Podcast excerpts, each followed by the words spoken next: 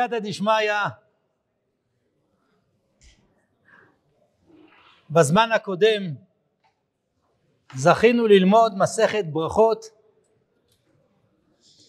פרקים רביעי חמישי שעסקו בתפילה. ראשית אני רוצה לומר שבעזרת השם בסייעתא דשמיא אנחנו חייבים שמה שלמדנו ישפיע על התפילה ודאי ישפיע על חודש אלול, ראש השנה ויום הכיפורים על התפילות. אנחנו לא יכולים לשכוח את כל מה שלמדנו. אני יודע ששיעור א' לא למד איתנו אבל אתם יודעים שאנחנו רואים שאפילו הגרים היו במעמד הר סיני אם הם לא היו מזליו היו השיעור א' מזליו היו פה בישיבה גם בזמן חורף. עכשיו מנהג נמצא אצלי בכל תחילת זמן שהשיעור הראשון יתייחס יתייחס לזמן הקודם אבל אני אתייחס באופן מהותי לזמן הזה ולמה שלמדנו. תרשו לי לומר חידוש גדול מאוד שהתחדש לי בבין הזמנים שקשור למה שלמדנו בסוף הזמן הקודם ועל ידי הנגדה מעצים לנו בצורה שלא תתואר את עניין הסוכה. דווקא על ידי הנגדה מאוד גדולה. אינני יודע אם אתם זוכרים בשיעור כללי האחרון של סוף הזמן עסקתי באש המזבח. מה הסיבה שעסקתי באש המזבח? כי כאשר למדנו את יסוד התפילה תיארנו את התפילה את התפתחות התפילה אני ממש מקצר כי אני לא רוצה להתעכב יותר מדי. תיארנו את התפתחות התפילה שבשלב הראשון לא הייתה תפילה אלא לנביא. אברהם אבינו התפלל בעדך. אחר כך בשלב מאוחר יותר הוקם המשכן. המשכן לא היה בית תפילה היה בו עבודה דרך עבודת הקורבנות שלא המקום להעריך. ומי חנה בגדול אני כרגע מקצר אני לא עובר על הכל היא תיקנה את התפילה והיא תפילה למעשה בעת צרה שהתפללה והדבר הזה התמסד בצורה מדהימה אצל שלמה המלך שבית המשכ... המשכן במקדש שלמה פשט, לבש צורה ונהיה בית תפילה. אבל הוא לא נהיה בית תפילה של שלוש תפילות, אלא מי שרוצה יכול לבוא להתפלל. ואם תפילות כנגד קורבנות נשארנו בשני מסלולים, מסלול הקורבנות ומסלול התפילה. והיא תקופת בית שני, שהתפילות נהפכו לשלוש פעמים ביום והם כנגד קורבנות, למעשה התפילה קיבלה משמעות של עבודת המקדש. זה פחות או יותר המהלך כפי ששרטטנו אותו.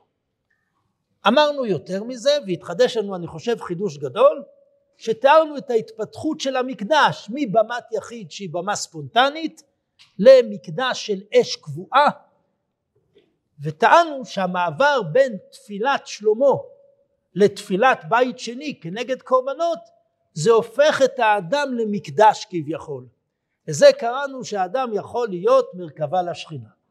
מכיוון שכך אמרנו אם רוצים להבין את התפילה צריך להבין את מה שקורה במקדש ומה שקורה באש המקדש.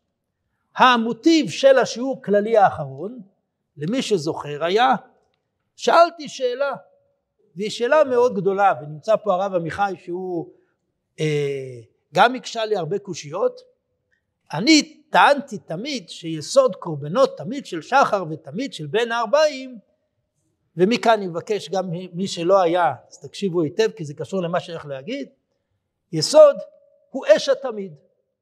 אבל הדבר תמוה מאוד. מדוע הוא תמוה מאוד?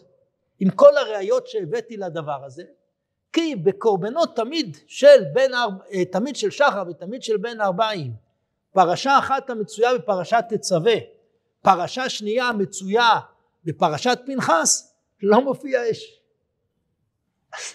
כל הכבוד לתיאוריה היפה. אתה רוצה להגיד שהקורבנות זה אש? אין אש טענה שנייה שטענתי בעל חי הוא לא חומר גלם של אש אדם שרוצה לעשות אש הוא מביא עצים, הוא לא מביא בעלי חיים. בעל חיים זה לא, בעל חיים זה לא חומר גלם של אש. ואז טענתי טענה כזאת, שברור שבמשך היום, בעבודה של ההקרבה, האש היא, הקורבן לא מגיע לשיא האש. יש אש במזבח על ידי עצים, אני לא אפרט את כל מה שדיברנו כי זה לא הזמן ואז לא נספיק לעסוק במה שעכשיו עשינו בפתיחה, אבל זה לא שיא האש. אבל אחרי שמקריבים תמיד של שח ותמיד של בין הארבעים והאיברים מוכתרים על גבי המזבח, בלילה יש ביטוי של האש כי יש התקללות של הכל. ולכן בתחילת פרשת צו מופיע אש תמיד תוקד על המזבח כל הלילה עד הבוקר ואש המזבח תוקד בו. אש תמיד תוקד על המזבח לא תכבה. ויש פה עוד תוספת לזה, שאת זה לא אמרתי, זו תוספת פשוטה כשמש. כתוב פה זאת תורת העולה. היא העולה על מוגדל המזבח כל הלילה עד הבוקר ואש המזבח תוקד בו. לכאורה פלא גדול, מה קורבן עולה הוא רק בלילה? מקריבים אותו ביום, בשחר, בין הארבעים, קורבנות יחיד, קורבנות קץ המזבח. תורת העולה זה לילה, מה זה תורת העולה זה לילה? איך אפשר לדבר על תורת העולה כלילה? לדרכנו הפתרון הוא מאוד פשוט. כי תורת העולה, עניינה של העולה זה מזבח העולה. ותכליתו של המזבח זה אש תמיד תוקד על המזבח כל הלילה עד הבוקר. זאת התכלית. ולכן האש מצויה בלילה. עכשיו, אני רוצה להגיד לכם חידוש שלדעתי הוא מאוד מאוד מאוד גדול. Uh, התחלתי לבדוק את עניין האש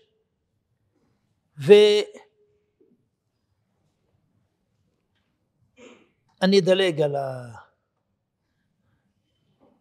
במעמד הר סיני היה הר סיני ישן כולו מפני אשר ירד עליו אדוני באש והיה לשנו כאש אינה כבשן. ויעל משה אל ההר ויכס הענן. בסוף פרשת משפטים מה מופיע? ויעל משה יש לכם את זה רואים את זה כן. ויכס הענן את ההר וישכון כבוד אדוני על הר סיני ויכסהו הענן ששת ימים ויקרא אל משה ביום השביעי מתוך הענן ומראה כבוד אדוני כאש אוכלת בראש ההר. בפסוק י"ז מה מתגלה? שענן הוא לא כבוד השם אלא מראה האש. גם אבן עזרא ככה מפרש. כותב מראה הנה כולו מכוסה ענן ובראשו הכבוד ששם השם הנכבד היה נראה כאש אוכלת. אני לא רוצה להעריך, האלשיך כותב ויעל אל ההר אשר שם אלוהים לפנים מכל המסכים אשר שם האש הגדולה אך ישראל גם שראו את כבודו יתברך לא נכנסו תוך המסכים אלא שקרא יתברך כל הרקיעים והמסכים שלפניהם והראם את כבודו יתברך מרחוק. אך לא כן עבדו משה ויבוא משה בתוך הענן. ואחז צדיק דרכו עד שויעל אל ההר שנכנס גם תוך שני המסכים עד ראש ההר. בהמשך דבריו הוא כותב ועצר כוח לסבול האש ולא הוזק. וזהו ויבוא משה בתוך הענן. ולא עוד אלא כי שם קנה הוויה חדשה על ידי הווייתו בהר כאש אוכלת. ההתגלות של השם היא באש ולאש אי אפשר להיכנס ועם ישראל נמצא בחוץ. אומר האלשיך משה רבינו נכנס לאש, עצר כוח לסבול האש ולא הוזק. גם הנציב כותב, אף על גב שנהנה כל ישראל הנראה אש, שכינה אש אוכלת. שאדם משה מזה, מכל מקום לא נתיירא משה, ובחרדת קודש ויבוא משה. רואים שגם הוא הבין שמשה רבינו לאן הוא נכנס? לאש. זה באמת בניגוד לזה המלבים סובר שמשה לא נכנס לאש. הוא כותב, נעשה לו שביל בתוכו, פשוט מקצר כי זה לא... ויעל אל ההר ההוא שהוא אל ראש ההר. כך או כך, בואו אני אסכם בצורה פשוטה ובהירה לכל מי שאולי איבד איזשהו קשב.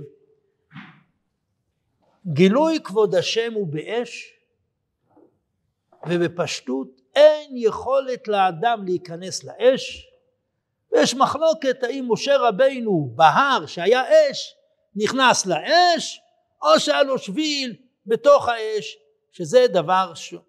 אבל בואו נראה את סוף ספר שמות ופה אנחנו מתחילים להיכנס ונעבור מיד לסוכה. בסוף ספר שמות תקשיבו טוב ויכעס הענן את אוהל מועד וכבוד השם מלא את המשכן. ולא יכול משה לבוא אל אוהל מועד כי שכן עליו וענן וכבוד השם מלא את המשכן. ובעלות ענן מעל המשכן יישאו בני ישראל בכל מעשיהם. ואם לא יענן לא יישאו עד יום מעלותו כי ענן אדוני על המשכן יומם ואש תהיה לילה בו לעיני כל בית ישראל בכל מעשיהם מה מופיע פה? כי ענן השם על המשכן יומם ואש תהיה לילה בו לעיני כל בית ישראל. תשימו לב, כל פעם לבני ישראל מתארים אותם שהם רואים את האש, ואי אפשר להיכנס למשכן. מה זה ואש תהיה לילה בו לעיני כל בית ישראל?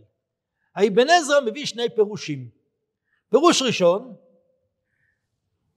יום, לעולם יום בלילה, ואש תהיה לילה בו בענן או במשכן.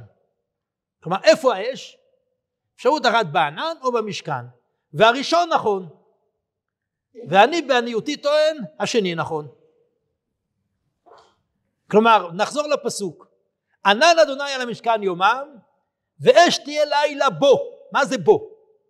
אומר אבן עזרא בו בענן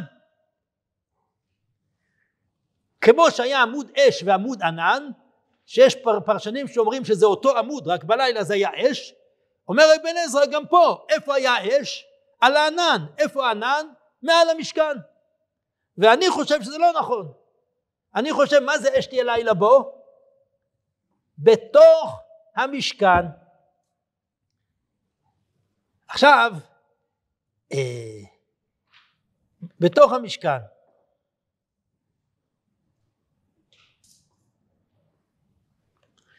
גם אלשיך מסביר שמא תאמר כי הלא לא היה נראה ענן רק יומם אך בלילה היו רואים אש. הנה שהיה הענן מסתלק בלילות. אז זה אמר אין אמת כי ענן השם על המשכן יומם לעיני הכל. לא היה מסתלק מה שהיו רואים אש. אותו דבר כמו אבן עזרא גם הוא אומר ואני חושב שהמשכן זה אש עכשיו אני טוען טענה כזאת במקדש עובדים ביום כי אתה יכול לעבוד ביום כי האש בעצימות נמוכה.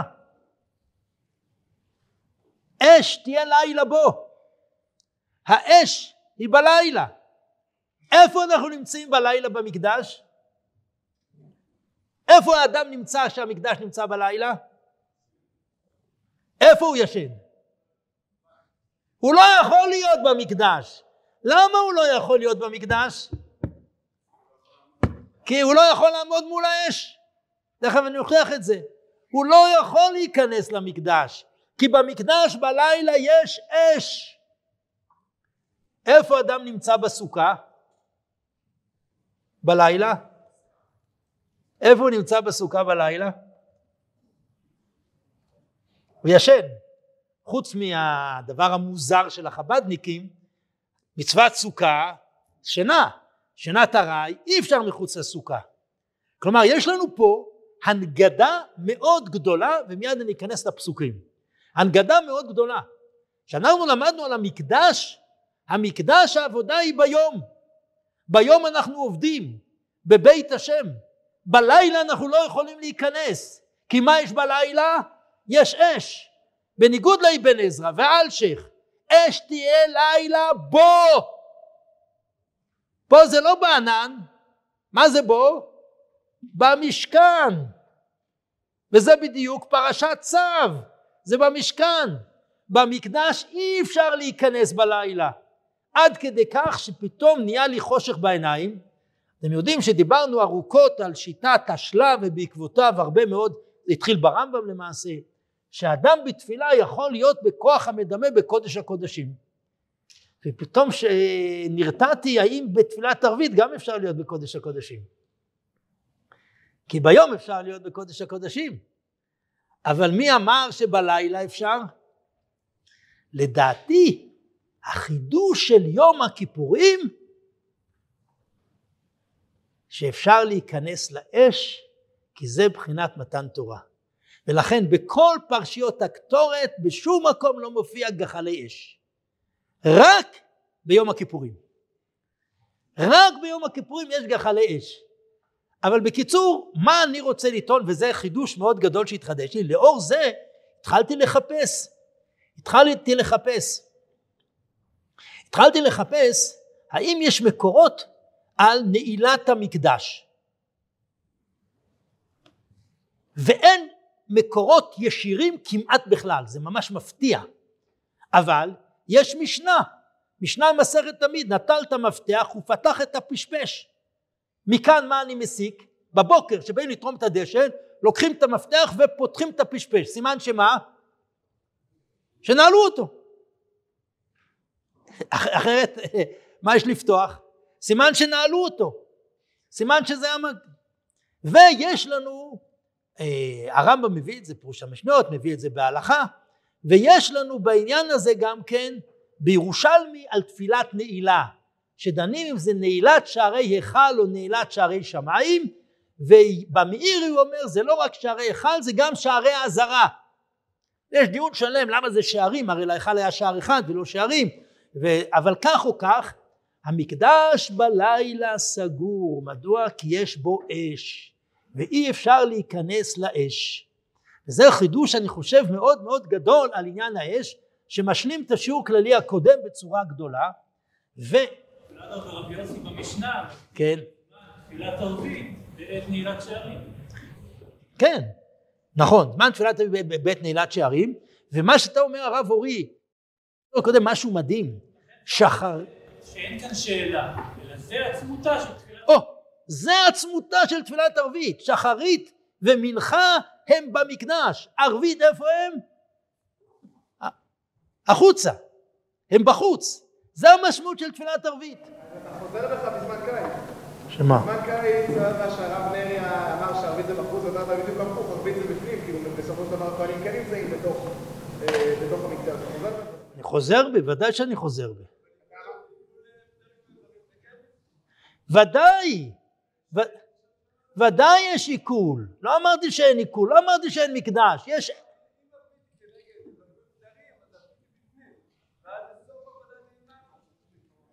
נכון, נכון, זה תלוי בזה, כמו שדיברנו, אבל השאלה אם אני יכול להיכנס בזמן שיש אש. פתאום הבנתי למה לא נמצאים בלילה במקדש, כי בלילה יש אש, אש תהיה לילה בו, זאת האש, ולכן לא מופיע אש בקורבנות, בעב... בעבודה אין אש, הקדוש ברוך הוא עושה איתנו חסד, יש אש יום ויש אש לילה, על ידי עבודה יש אש שאדם לא יכול לעמוד, וכאשר ביום השמיני, שנייה עוד משפט, יוצאת אש, היא אש שאי אפשר לעמוד בה, ונדב ואביהו נשרפים.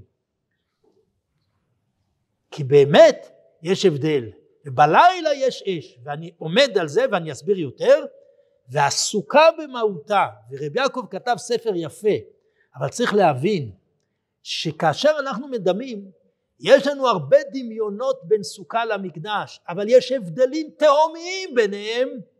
סוכה זה בית של אדם שהוא ישן וחי עם אשתו, והוא צל השכינה. אין אש תהיה לילה בו. זה משהו מנוגד. אחרי יום הכיפורים, ששם יש כניסה אל האש, יוצאים החוצה לסוכות. זה השלמה לשיעור. תרשו לי עכשיו לגשת באופן אה, מפורש לפתיחה שעל זה אני עשיתי לכן גם קיצרתי.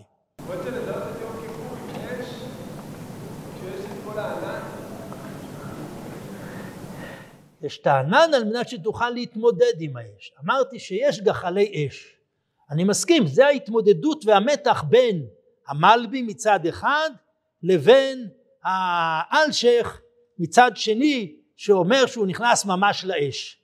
ברור שאפשר לעמוד בדבר הזה ולכן צריך להיות ענן כי בלי ענן אבל יש גחלי אש. זה רק גחלי אש. אה, צריך לדייק בדבר הזה אבל אה, סליחה עוד משפט אחד אני חייב להגיד בשביל להסביר את הדברים. הסיבה לדעתי שאין אריכות דברים על סגירת המקדש ועל האש כי בבית שני לא הייתה אש מלמעלה. ולכן כל העסק מצונן מאוד בתוך העניין. אבל אם אני עוסק בפש... בפשטי המקראות יוצא פה משהו ממש נפלא. טוב בואו. בואו בוא ניגש לפרשיות. בואו אנחנו צריכים להספיק. אני אמרתי שיעור פתיחה יש לי חשיבות שזה קשור לזמן הקודם על מנת שהתורה תהיה אבל יש לי חשיבות גם לשיעור הפתיחה כשיעור פתיחה. פרשיות חג הסוכות מצויות בספר שמות ויקרא במדבר ודברים. כל מי שלמד את פרשיות חג הסוכות רואה שפרשת חג הסוכות בספר שמות הוא איננו חג הסוכות אלא הוא חג האסיף. ומופיע בפרשת משפטים את שלוש רגלים תחוג לי בשנה את חג המצות תשמור וכולי חג הקציר בקורי מעשיך אשר תזרע בשדה וחג האסיף בצאת השנה באוספך את מעשיך מן השדה. יש חג אסיף, אין סוכות, אין ארבעת המינים, בלשון של המורים, איך קוראים לזה? חג חקלאי. ובתפיסה הרדודה, החג החקלאי נראה פחות במעלה מהחג האלוקי שיש בו את הקדושה. בפרשת כי תישא אחרי חטא העגל גם שם מופיע ששת ימים תעבוד, אה, חג המצות תשמור, ששת ימים תעבוד, וחג שבועות תעשה לך ביקורי קציר חיטים, וחג האסיף תקופת השנה. יש צאת השנה, יש תקופת השנה, ואין תאריך של יום מדויק. הסיבה היא פשוטה, כי אם עוסקים בחג האסיף, האסיף הוא נגזרת של מציאות ולכן לא כתוב פה חמישה עשר זה חג חקלאי. עוד דבר שתרשו לי בשלב א' לא לדון כי אני רוצה להספיק את הדבר ואם יהיה זמן נחזור אליו בספר שמות פרשיות שלושת הרגלים מצויות בתוך פרשה שעוסקת בעוד הרבה פרטים אחרים זה לא עוסק במקראי הקודש יש מערכת שלמה של פרטים וזה נמצא שם, לעניות דעתי צריך לדון למה הכניסו את זה באותה מערכת הן בפרשת משפטים הן בפרשת כי תישא. אם יהיה לנו זמן נחזור לזה אבל חשוב לי שהדברים יהיו בהירים. האם בהיר מה שאמרתי עד כאן? יש לנו ספר שמות, בספר שמות יש חג האסיף, בספר שמות יש תאריך מופשט כללי צאת השנה, תקופת השנה, ובספר שמות אין סוכות ואין שום דבר. זה מה שיש בספר שמות. בספר דברים מופיע חג סוכות תעשה לך שבעת ימים ואוספך מגורנך ומיקבך. אז בפשטות פה כבר יש לי חג הסוכות שם תואר חדש לחג שהוא אומר זה באוספך מגורנך ומעקבך ושמחת בחגיך אתה ובנך וביתך שבעת ימים תחוג לאדוני אלוהיך במקום אשר יבחר אדוני כי ברך אדוני אלוהיך בכל תבואתך ובכל מעשה ידך והיית אך שמח ויש פה שלוש פעמים וכולי. אנחנו רואים שבספר דברים נוסף שם תואר חדש למקרא קודש מהו השם תואר החדש? חג הסוכות. הייתי צריך קודם את ספר ויקרא אבל אנחנו רציתי קודם כל לחבר את הדבר ורק אחרי זה בספר ויקרא. ספר ויקרא פרשה מסובכת מאוד. מדוע פרשה מסובכת מאוד? מצד אחד היא פרשה מובנית מאוד. יש לי שני פסוקי פתיחה. וידבר אדוני אל משה לאמור דבר אל בני ישראל ואמרת עליהם מועדי אדוני אשר תקראו אותם מקראי קודש אלה הם מועדיי. הפתיחה קוראת למועדים מקרא קודש. תכף ננסה להבין מה זה מקרא קודש. פותחים בשבת. גם שבת הוא מקרא קודש. כל מלאכה לא תעשו, מקרא קודש קשור כנראה גם לאסור מלאכה, ובא פסוק ד' אלה מועדי אדוני מקראי קודש אשר תקראו אותם במועדם. זה מובן, ישנה פתיחה כללית, השבת שהיא קדושת הזמן שלא תלויה באדם נמצאת בראש מערכת הקדושה ואחרי זה שוב פתיחה מה שצבעתי בירוק. אלה מועדי אדוני אשר תקראו אותם מקראי קודש. לא נתעכב על מקראי קודש אחרים חוץ מדברים קטנים מקרא קודש הראשון זה פסח וחג המצות וביום הראשון מקרא קודש כל מלאכת עבודה והקרבתם משל השם שבעת ימים ביום השביעי מקרא קודש. עד כאן המערכת בנויה לתלפיות פתיחה שעוסקת מקרא קודש קדושת שבת שהיא מקרא קודש ופסח וחג המצות. ופה מופיע שוב עוד פתיחה וידבר אדוני אל משה לאמור דבר אל בני ישראל ואמרת עליהם. בדיוק כמו שקודם היה וידבר השם אל משה דבר אל בני ישראל ואמרת עליהם. פתיחה חדשה אמנם לא כפתיחה כללית על כל המועדים וזה לא קשה ויש פה את עניין העומר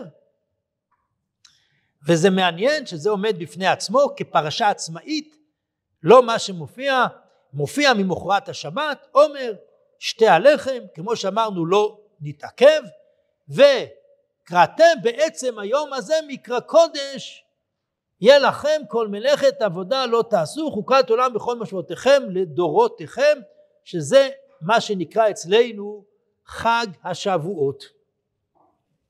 אז זה מובן יש לנו פסח אחרי פסח וחג המצות יש שוב פתיחה שעוסקת בעומר בשתי הלחם ובמקרא קודש ואחרי זה וידבר אדוני אל משה לאמור דבר אל בני ישראל עוד פעם דבר אל בני ישראל רואים שלכל אחד יש פתיחה דבר אל בני ישראל בחודש השביעי באחד לחודש יהיה לכם שבתון זיכרון תרועה מקרא קודש איך זה מוגדר לנו?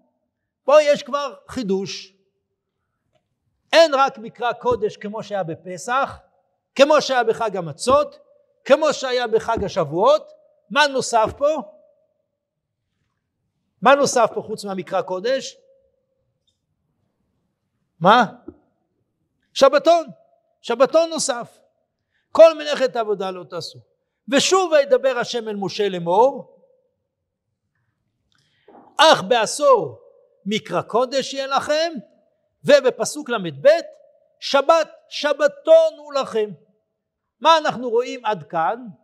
מבנה בנוי לתלפיות, אבל בראש השנה וביום הכיפורים נוסף למקרא קודש או ביום הזיכרון אה, נוסף למקרא קודש שבתון וביום הכיפורים שבת שבתון. עד כאן הדברים יפים.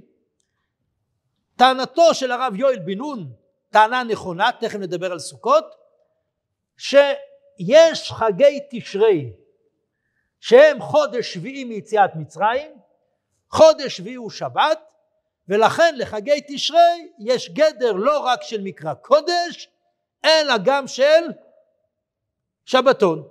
עד כאן הדברים פשוטים. אמת? הרב יואל בן נון אמר שחגי תשרי מוגדרים כחגי חודש שביעי ולכן הם שבתון. אני תכף אדבר על סוכות. אבל בכוונה לקחתי קודם את הדברים הפשוטים. את יום הזיכרון ואת יום הכיפורים. יום הזיכרון ויום הכיפורים אחד מוגדר כשבתון, אחד מוגדר כשבת שבתון, זה מובן. ושוב יש וידבר אדוני אל משה לאמור דבר אל בני ישראל. אם שמתם לב ביום הכיפורים יש בלי דבר אל בני ישראל, ב... אה, לפני זה יש דבר אל בני ישראל, אלה מועדי השם לגבי אה, לגבי כי תבואו אל הארץ יש לדבר אל בני ישראל ולפני חודש השביעי יש וביום הכיפורים אין. למה? כי כנראה ראש השנה ויום הכיפורים יש זיקה ביניהם. לכן יש רק לדבר השם למשה לאמור, דבר בני ישראל מופיע אחד על שניהם. אצלנו זה קיבל פיתוח של עשרת ימי תשובה ושאר הדברים, אבל יש זיקה בין יום הזיכרון לזה, בוודאי אם זה שבתון מובן לנו מה הזיקה. ואז אנחנו מגיעים לפרשה שלנו.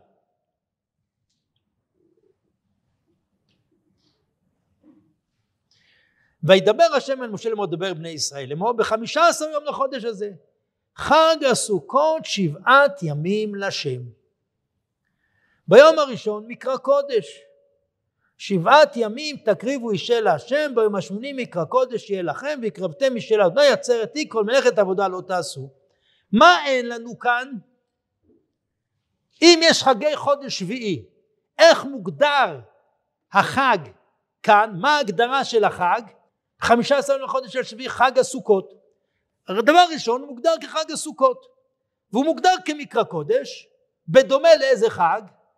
לחג המצות ולא שבתון. מה עם חגי חודש שביעי? אני יודע שיש את האח. בחלק הזה אין.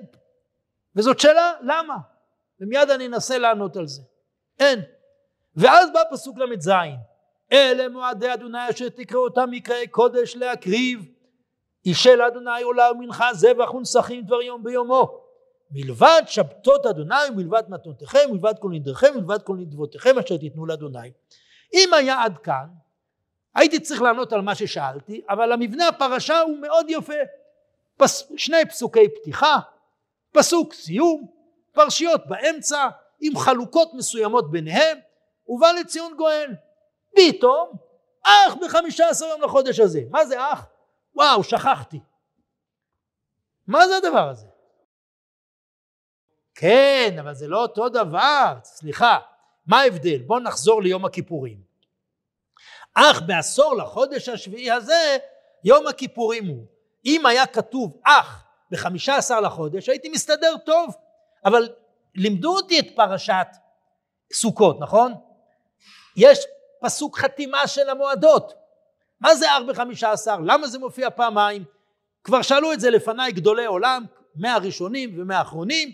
השאלה זועקת לשמיים היא שאלה מאוד פשוטה, מה קרה לאח הזה? מקובל? עכשיו, מה קורה באותה פרשה? באח. השאלה הזאת פשוטה, כולם... אך בחמישה עשר יום לחודש השביעי באוספכם את תבואת הארץ, תחוגו את חג אדוני שביעית. אה, תחוגו את, את, את חג אדוני שבעת ימים ביום. שבעת ימים. ביום הראשון שבתון וביום השמיני שבתון. תיאור מהפכני שלא היה עד עתה. לא היה. מה היה? מקרא קודש. בפרשה הזאת מה? אין מקרא קודש. שמתם לב? לא קיים מקרא קודש בפרשה הזאת. קודם כל צריך לשאול לא על מה כתוב, על מה לא כתוב. כל מקראי הקודש, יש בהם מקראי קודש. הדבר היחיד שאין בו מקרא קודש זה בחמישה עשר. ברמה מסוימת זה עונה תשובה חלקית לשאלה שלי. למה זה יצא החוצה? כי בין הפתיחה של מקראי הקודש לסיום של מקראי הקודש יש מקראי קודש. החג הזה שמופיע פה הוא לא מקרא קודש. אם הוא לא מקרא קודש הוא לא שייך לפה. אבל זה מוריי ורבותיי קצת אה, אה, מילים בריסקאיות, כאילו יש שני חגים, אחד מקרא קודש, אחד לא מקרא קודש. מה קורה פה? מאידך?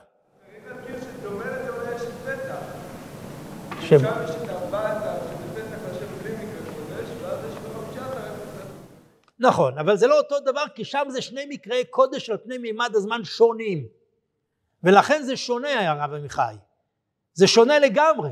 פה זה באותו זמן, לא יעזור לנו שום דבר, אלא אתה יכול לבוא ולומר שבאותו זמן יש שני מקראי קודש, אני ודאי לא מקבל את מה שאמרתי. שבאותו, אה, סליחה, שני מקראי קודש תרתי דסרתי, יש אחד מקרא קודש ואחד שבתון. אבל אני רוצה להגיד דבר שני, אין לנו בכל התורה כולה חג שיש בו שתי שבתות. שני שבתון. המקרא קודש היחיד, שוב אני טועה במילים, אבל אני קורא את הרב עמיחי שזה אותו דבר, המקרא קודש היחיד שיש בו שני שבתון, איזה מקרא קודש יחיד שיש בו שני שבתון? שבת שבתון זה מתאר את אותו דבר, אני לא מקבל. שבת שבתון זה מתאר יום אחד. יש בו כפילות שיש לו משמעות אליהו, אתה צודק. אבל פה יש לו ביום הראשון שבתון וביום השמיני שבתון. אין לזה אח ורע בשום דבר. ואין פה מקרא קודש, ברור לי שזה מייחד את הפרשה הזאת, שיש פה שבתון במשמעות הכי עמוקה, כך אני חושב. רק, רק, תנו לי רגע כי, כי אני, אני בסך הכל מציג את השאלה ומציג את העניין. ואז יש ולקחתם לכם ביום הראשון אך את תבואת הארץ, דבר חשוב שבחמישה עשר הזה מה יש? יש בו את חג האסיף, בניגוד לפרשה הקודמת באמור שאין בה את חג האסיף, ואז יש פה אה, ולקחתם לכם ביום הראשון פרי עץ אדר, דבר חדש, אה, ארבעת המינים, שבתפיסה שטחית אפשר להגיד ישר, בזמן האסיף יש ארבעת המינים, כי זה אותו דבר. אבל יש ושמחתם לפני השם אלוהיכם, וחגותם אותו חג לשם. יש פה עוד דבר, שהמקום היחיד שמתואר תיאור חג השם או חג לשם זה כאן. שם כתוב שבעת ימים לשם, אבל המושג חג השם או חג לשם זה כאן. אני חושב שזה מחייב אותנו, בואו נסכם רגע מה הקשיים שיש לנו לפני שאנחנו עונים.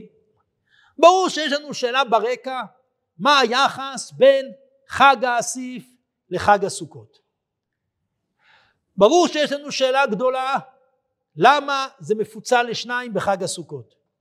יש לנו שאלה למה אין מקרא קודש ויש שבת, שבתון, והחתימה הזה בסוכות תשבו שבעת ימים כל העזרה בישראל ישבו בסוכות למען ידעו דרככם כי בסוכות הושבתי את בני ישראל בהוציאי אותם מארץ מצרים שזה מחזיר אותנו ליציאת מצרים והשאלה מה המשמעות של החזרה ואז משפט חתימה כללי וידבר משה את מועדי אדוני אל בני ישראל לכן ברור שגם אם היה משפט חתימה התורה מודעת לזה והיא נותנת לנו משפט חתימה אחר.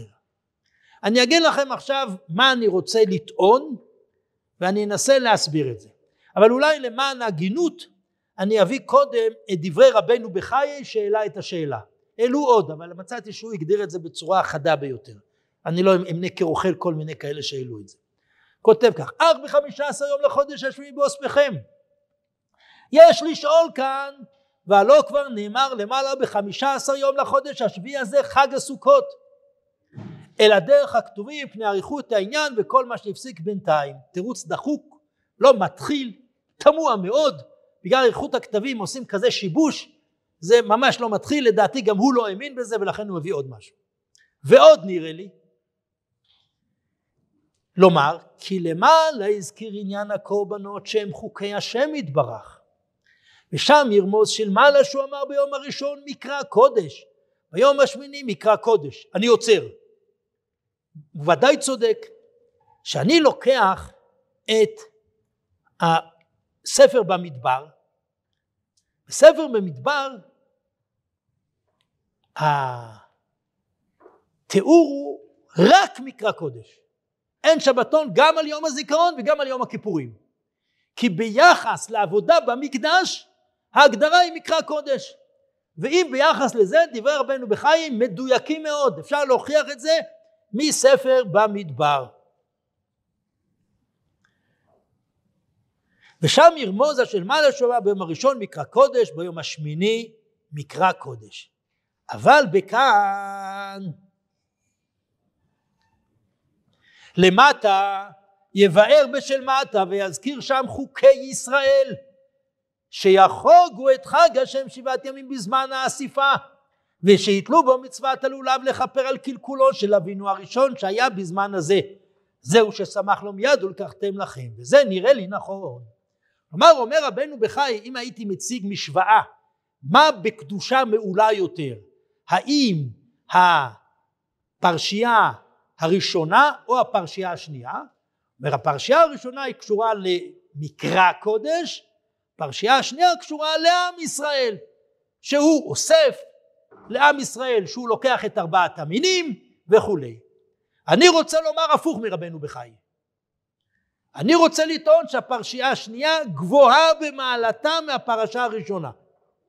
ואני רוצה להסביר מדוע אני רוצה לטעון שהפרשייה השנייה גבוהה במעלתה מהפרשה הראשונה.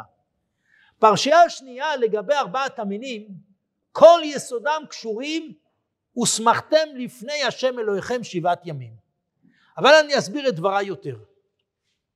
אני לא יודע אם אתם זוכרים, אבל כשלמדנו בישיבה שבת ולמדנו עוד דברים, יש תורה שכרגע אני אקצר מאוד ואני לא אאריך, אבל תורה שאמרתי וגם כתבתי וכתבו לפניי על עניין השבת.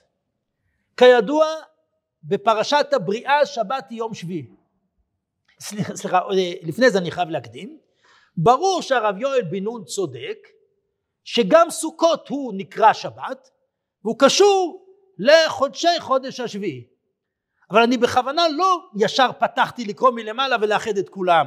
כי אני צריך לבוא ולשאול למה הפרשה הצמודה ל, לסו, ל, לראש השנה ולסוכות נהדר בה השבת זה לא מספיק לכן אני לא הצגתי את זה אבל זה נכון שיש לי חגי חודש השביעי שמוגדרים כשבת במאזן הכללי זה ודאי נכון. למה אני טוען הפוך? השבת היא יום שביעי כולנו יודעים. השבת גם קדמה לבריאת העולם. מניין אני יודע את זה כתוב בזוהר כי ששת ימים עשה אדוני את השמיים ואת הארץ. שואל הזוהר למה לא כתוב כי בששת ימים? התשובה פשוטה כשמש עונה אותה הרמ"ק כי לא היה ימים. הראיה ויהי רבעי בוקר יום אחד ויהי רבעי בוקר יום שני ויהי רבעי בוקר יום שלישי.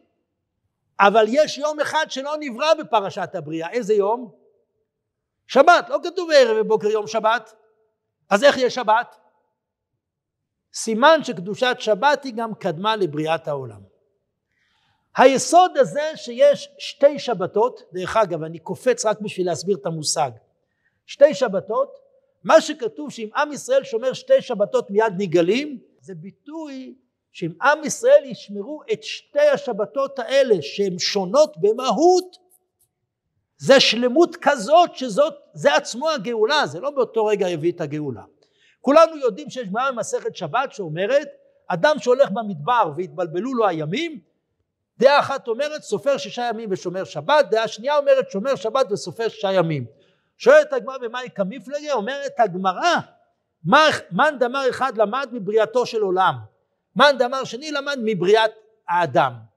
האדם נברא ביום שישי בשביל שהיום הראשון שלו יהיה שבת אם כנים דברינו יום השבת כיום שביעי הוא של הקדוש ברוך הוא. לא קל להגיע אליו. ולכן האדם נעדר מפרשת השבת בפרשת הבריאה. כאשר הקדוש ברוך הוא מבשר לעם ישראל את בשורת השבת זה במן ושם מוישה רבינו שכח לספר לעם ישראל על מה שהקדוש ברוך הוא ציווה אותו על השבת ואז באים ואומרים באים נשיאי ישראל מה אומר להם משה רבינו כן וואי שכחתי הוא אשר דיבר השם עם ישראל יוצא ללקוט כי מה הם חושבים? ששבת זה רק אם סופרים שישה ימים. מה עונה להם הקדוש ברוך הוא? לא. ראו כי השם נותן לכם השבת. יש שבת שהיא מתנה אלוקית. אדם נברא ויש לו שבת. אבל האדם יכול להידמות לקדוש ברוך הוא. וכאשר הוא מתדמה לקדוש ברוך הוא אז יש שבת כיום שביעי. להגיע למדרגה של שתי השבתות האלה זה לא פשוט כלל ועיקר להידמות לקדוש ברוך הוא.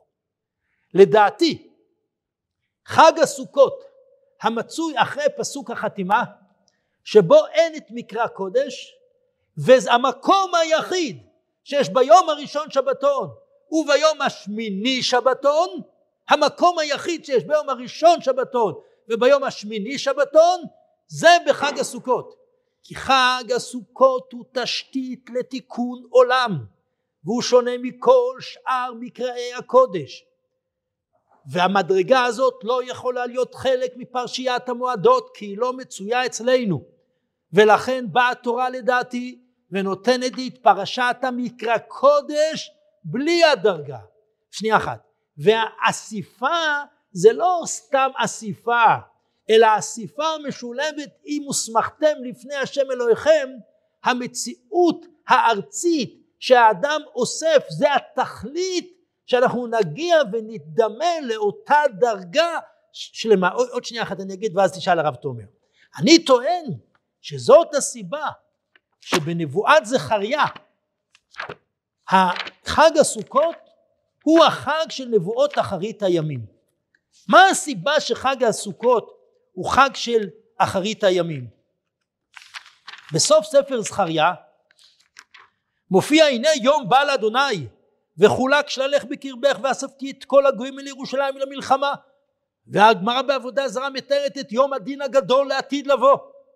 ואחרי כל הדברים שיצאו מים חיים תחת מפתן הבית ותהיה מגפה אשר יגוף אדוני את כל העמים אשר צבו על ירושלים. היה בהם תהיה מהומה וגם יהודה תילחם והכל הנותר מכל הגויים הבאים מירושלים מי שיהיה נותר מאותו יום דין הגדול והנורא עלו מדי שנה בשנה להשתחוות למלך אדוני צבאות לחוג את חג הסוכות. ואז יש פה המשך ומשפחת מצרים לא תעלה אשר יגוף השם את הגויים אשר לא יעלו לחוג את חג הסוכות. זאת תהיה חטאת מצרים וחטאות כל הגויים אשר לא יעלו לחוג את חג הסוכות. מה יהיה ביום ההוא על מצילות הסוס קודש לשם. הסוס שזה הביטוי של הזוהמה הכי גדולה יהיה כתוב עליו מה שכתוב על הציץ של הכהן הגדול. למה? כי המציאות שאנחנו מגיעים לאספתא דגנך לחג האסיף בהידמות לקודשא בריחו אנחנו יכולים להגיע למדרגה של קדושת שבת כמו הקדוש ברוך הוא. זאת המציאות המתוקנת ביום הדין הגדול. זאת המציאות שכל הגויים שיישארו אחרי המגפה ואחרי יום הדין הגדול והנורא כאשר כולם יעשו שכם אחד לעובדיך חג הסוכות הוא המבטא את המציאות המתוקנת. ולכן הוא נמצא נפרד והוא עומד והוא רומז בעניין השבת שבתון בעניין הזה. כן הרב תומר סליחה. לא, רק רציתי לא לשאול, רק לחזק בפשט הפסוקים שהביטוי אה, של מקרא קודש לבני ישראל במקדש זה קורבנות, בני ישראל בגבולים לא, לא תעשו כל מלאכה. זאת אומרת אל תפריעו. שבתון זה אמירה חיובית זה אמירה של הוויה. ואז באמת וזה, וזה נותן מקום זה גבוה ממקרא קודש. ואם אני דן על האסיפה חג האסיף כאשר אדם מגיע לארץ ישראל האסיף זה לא חג חקלאי נמוך וחג לא. שאדם אחרי חג האסיף וזה כל המהות של חג הסוכות מדרגתו גבוהה מאוד שאנחנו מדמים לקדוש ברוך הוא. נכון אנחנו לא מסוגלים להיות באש של המקדש של הלילה אבל הסוכה היא צל השכינה והיא תובעת מאיתנו דרגה. עכשיו אני רוצה לבאר ביאור חדש שלא מצאתי לו אם מישהו מצא מישהו אומר על המשנה. אני, אני, אני לא יכול להספיק היום את הפתיחה על הכל. תפתחו את המשנה. כן משנה ו' רבי אליעזר אומר ארבע עשרה סעודות חייב אדם לאכול בסוכה. אחת ביום ואחת בלילה. אני לא הולך להעביר שיעור על זה אבל כל אחד מבין שבעולם פעם אנשים לא אכלו הרבה אכלו שתי סעודות. בסוכה יש דין לגור ואפשר לבאר את זה בשני אופנים. אופן אחד שאני נוטה אליו שרבי אליעזר סובר שהסוכה זה בית קבוע ולכן הוא משבח את העצלנים ברגל שלא יוצאים וממילא אתה את כל ההוויה שלך תעשה שם זה, זה שתי סעודות או שרבי אליעזר מגדיר את זה על ידי שתי סעודות אינני יודע חכמים רואים אין הדבר קצבה חוץ מליום טוב ראשון של חג בלבד שתכף אני אתייחס לזה זה קשור גם לפרשה יום טוב ראשון של חג בלבד, למה זה דומה? זה דומה לחג אה, פסח. וחז"ל באמת לומדים חמישה עשר חמישה עשר. ובמידה מסוימת יש פה דבר יפהפה. פסח זה זכר ליציאת מצרים, וסוכות זה למען ידעו דורותיכם כי בסוכות הושבתי את בני ישראל בהוציאי אותם מארץ מצרים. אחד עוסק ביציאה והשני עוסק בישיבה במדבר. שלפי רבי עקיבא זה כל המדבר ולגבי סוכות ממש יש מקום לדון אני לא יודע בעניין הזה עד הסוף אז, אז, אז אומרים חוץ מלילה ראשון עכשיו יש פה ועוד אמר רבי אליעזר מה זה הוועוד הזה בא אליי נועם ושאל אותי הגמרא דנה בזה, באותו רגע אה, לא היה לי מויכן, לא עניתי לך שהגמרא אומרת את זה, אבל טוב שלא עניתי לך, אני ממש שמח ששכחתי. ועוד אמר רבי אליעזר, מי שלא אכל ליל יום טוב ראשון, ישלים ליל יום טוב אחרון. מה הוא רוצה פה, ריבונו של עולם?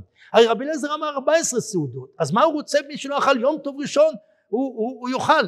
מה, מה העניין? אז מה עשתה הגמרא? שהוא חזר בו. לא מבין איך אפשר לפרש את זה. ועוד אמר רבי אליעזר, חזר בו? ברור שהוא לא חזר בו.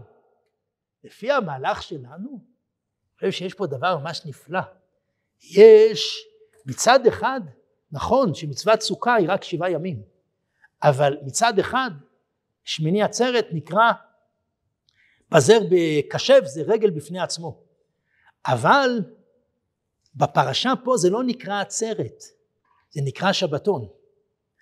יש לי חג עם שתי שבתות, זה החג. לרבי אליעזר יש סוכות שבעת ימים, אבל הוא נועד לשלמות הגדולה של שבת ושבת. גם לדידו אכילה בלילה הראשון שונה מארבע עשרה סעודות. אם אתה לא אכלת ביום הראשון, אתה חייב לאכול בשבת השנייה. זה אני חושב הפשט ברבי אליעזר.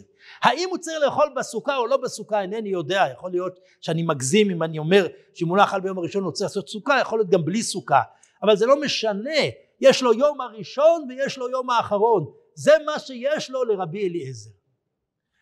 אה, מה? אה, יום של יום טוב, אמר כלילי יום טוב. לא, כי הדין של האכילה בלילה זה דין מיוחד של מה שאמרתי לכם אותו חמישה עשר חמישה עשר. אותו חמישה עשר חמישה עשר. יש לי שאלה רגע עד כאן אם מישהו רוצה להוסיף אם לא אני אחזור. הרב אלחנן אתה רוצה להוסיף על מה שאמרתי? אני רוצה לשאול. אבל תיקח את הרמקול מאחוריך. יש לנו הנושא בעצם של זמן אלול זה ישיבה בסוכה.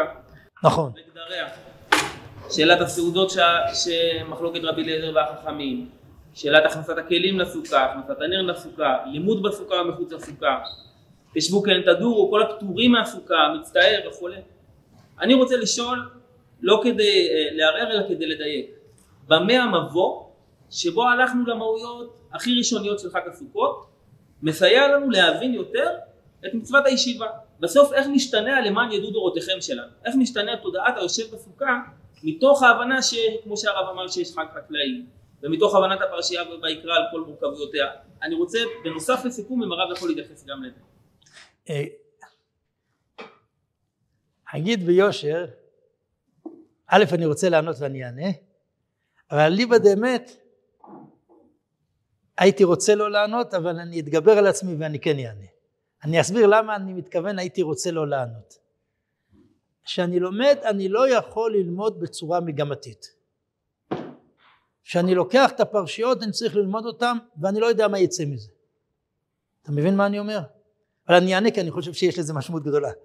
אני, אני באמת ככה חושב שאם אני אלמד ככה בסוף יהיה לי משמעות אם אני אחפש אני אטעה ככה נראה לעניות דעתי. אה, אני חושב שיש לזה משמעות מאוד גדולה ואני אסביר מה המשמעות היוצאת דופן במה שאני אומר. אפשר לומר ששיגעתי אתכם, שפתחתי בשיעור ובחידושים על האש. אפשר לומר. ויש לי עיקרון להתחיל בזמן הקודם, ומה מסכנים שיעור א' שצריכים לשמוע את כל החידושים על האש, ואולי הם לא זה. אפשר לומר, וזו טענה אולי נכונה נגדי. אבל אני חושב שזה גם משמעותי מאוד לעניין הסוכות. זה שבסוכות אדם נמצא ברמ"ח איברים ושסה גידים בסוכה. כמו שמלמד אותנו הגר"א שיש שתי מצוות שאדם מקיים ברמ"ח איברים זה מצוות סוכה ומצוות שוב ארץ ישראל ובשניהם יש דין תעשה ולא מן העשוי. בשפה החסידית של רבוני פשיסחה של הסוכה נכנסים עם המגפיים.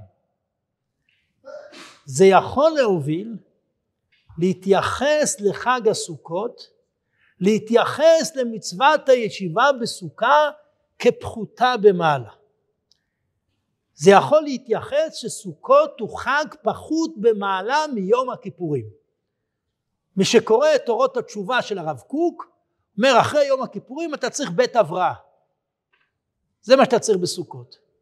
לעניות דעתי יום הכיפורים הוא אמצעי להגיע למקרא קודש הגבוה ביותר וזה שהקדוש ברוך הוא נתן לנו ואספת דגנך זה שהקדוש ברוך הוא תובע מאיתנו לעבוד בעולם הזה דרגתנו יותר מדרגת המלאכים ולכן דווקא התפיסה הלכאורה מאוד מופשטת שדיברתי על המציאות לעתיד לבוא היא התפיסה העמוקה ביותר שמובילה אותנו להבין שמציאות החיים בסוכה בצל השכינה על ידי הצל ויש צמצום מסוים היא דווקא המדרגה שמובילה אותי לעולם התיקון. ולכן אני חושב שזה מאוד משמעותי להבין את מצוות הישיבה בסוכה. שמצוות הישיבה בסוכה זה לא דבר קטן אלא זה דבר גבוה הרבה הרבה הרבה יותר מאשר כל השאר.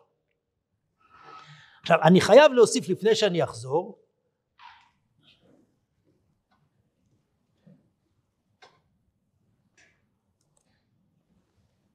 אני חייב להוסיף לפני שאני אחזור את דברי הרשב"ם.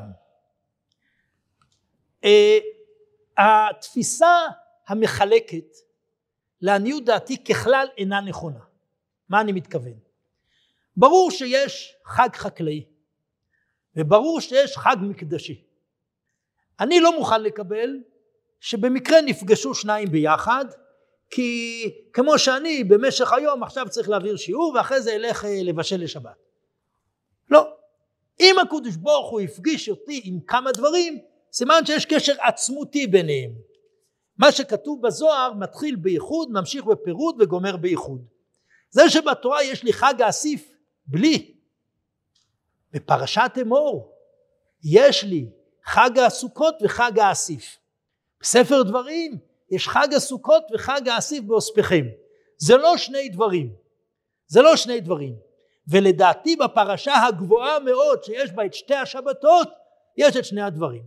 ויש רשב"א מאוד חשוב, מפורסם, שאני רוצה לעבור עליו, כי אני חושב שהוא עשה את התשתית. אני קפץ לעוד מדרגות מעבר לזה, אבל התשתית לחג האסיף וחג הסוכות זה של הרשב"ם. הוא כותב כך, למען ידעו דורותיכם, פשוטו כדברי האומרים במסכת סוכה סוכה ממש. אני לא בטוח בזה שפסוקו זה סוכה ממש, כי אני טוען שבני ישראל במדבר לא היו בסוכות.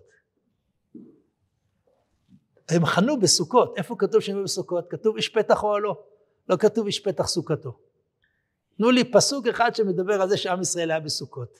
טוב, אומר הרשב"ם, למען ידעו דורותיכם פשוטו כדברי האומרים במסכת סוכה סוכה ממש וזה טעמו של דבר חג הסוכות תעשה לך באוספך מגורנך ומקוויך באוספך את תבואת הארץ ובתיכם מלאים כל טוב דגן תירוש ויצהר למען תזכרו כי בסוכות הושבתי את בני ישראל במדבר ארבעים שנה בלא ישוב ולא נחלה ומתוך כך תיתנו הודעה למי שנתן לכם נחלה ובתיכם מלאים כל טוב.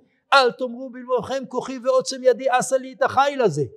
וכסדר הזה נמצא בפרשת עקב תשמעון וזכרת את כל הדרך אשר הוליכך אדוני אלוהיך זה ארבעים שנה ואכילך את המן ולמה אני מצווה לך לעשות זאת אדוני אלוהיך מביאך אל ארץ טובה ואכלת ושבעת ורם לבבך ושכחת את אדוני.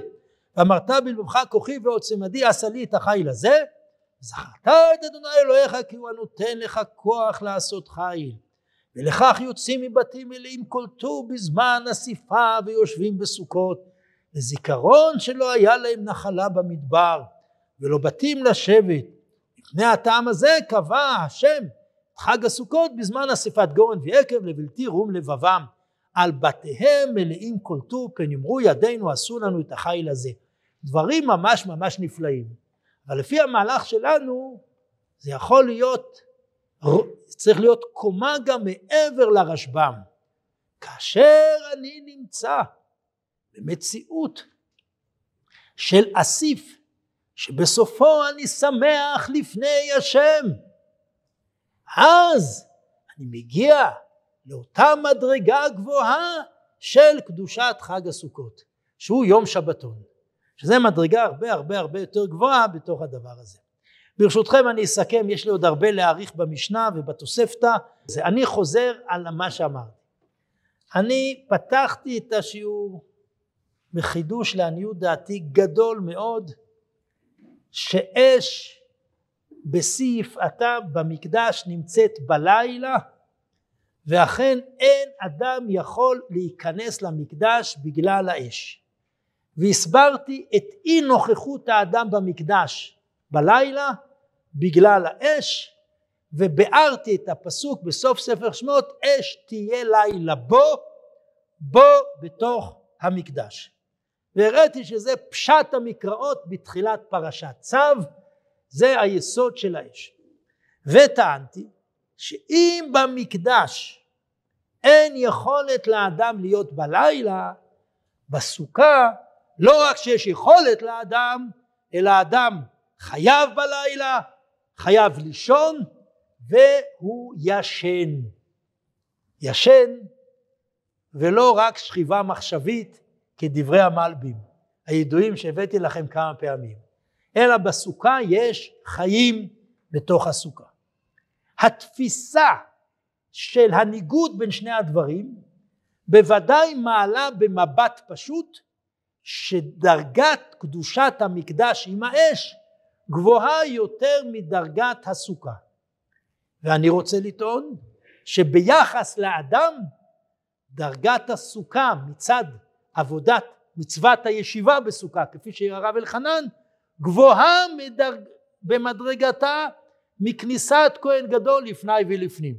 זאת הייתה הטענה שלי. ואת הטענה הזאת הוכחתי בניתוח בעיקר בפרשת אמור אבל בניגוד בין מה שדיברתי על שמות. העיקר מה שהוכחתי מפרשת אמור שיש לי שתי פרשיות חג הסוכות ההבדל ביניהם הוא במה שידוע בפרשה השנייה יש אסיף יש ארבעת המינים ומה שפחות ידוע ולדעתי הוא העיקרי ועל הנקודה הזאת כבר עמד רבנו בחיי שאין מקרא קודש ויש שבתון. רבנו בחיי העמיד את זה בדרגה הנמוכה של הפרשה ואנחנו העמדנו את זה בדרגה הגבוהה ביותר. וטענתי הייתה שהמקרא קודש היחיד שיש בו שתי שבתות הוא חג הסוכות ולכן טענתי הייתה שהוא המציאות של לפני השם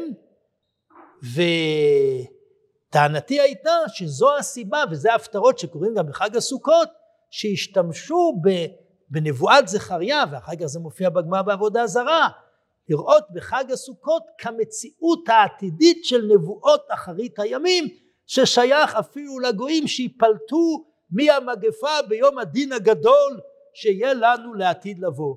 כי חג הסוכות הוא מביע את זה. זו הסיבה גם שמביאים שבעים פרים לחג הסוכות. אבל החידוש שזה לא מוגדר כעצרת כשבועות ולא כעצרת כשמיני עצרת כפי שמתואר במקראות אחרות אלא זה מתואר ביום הראשון שבתון ביום השני שבתון קרי הפרשה של האח מציגה לי את שלמות השבת במלוא יפעתה שהיא המציאות המתוקנת שהיא לא יכולה להיות המציאות.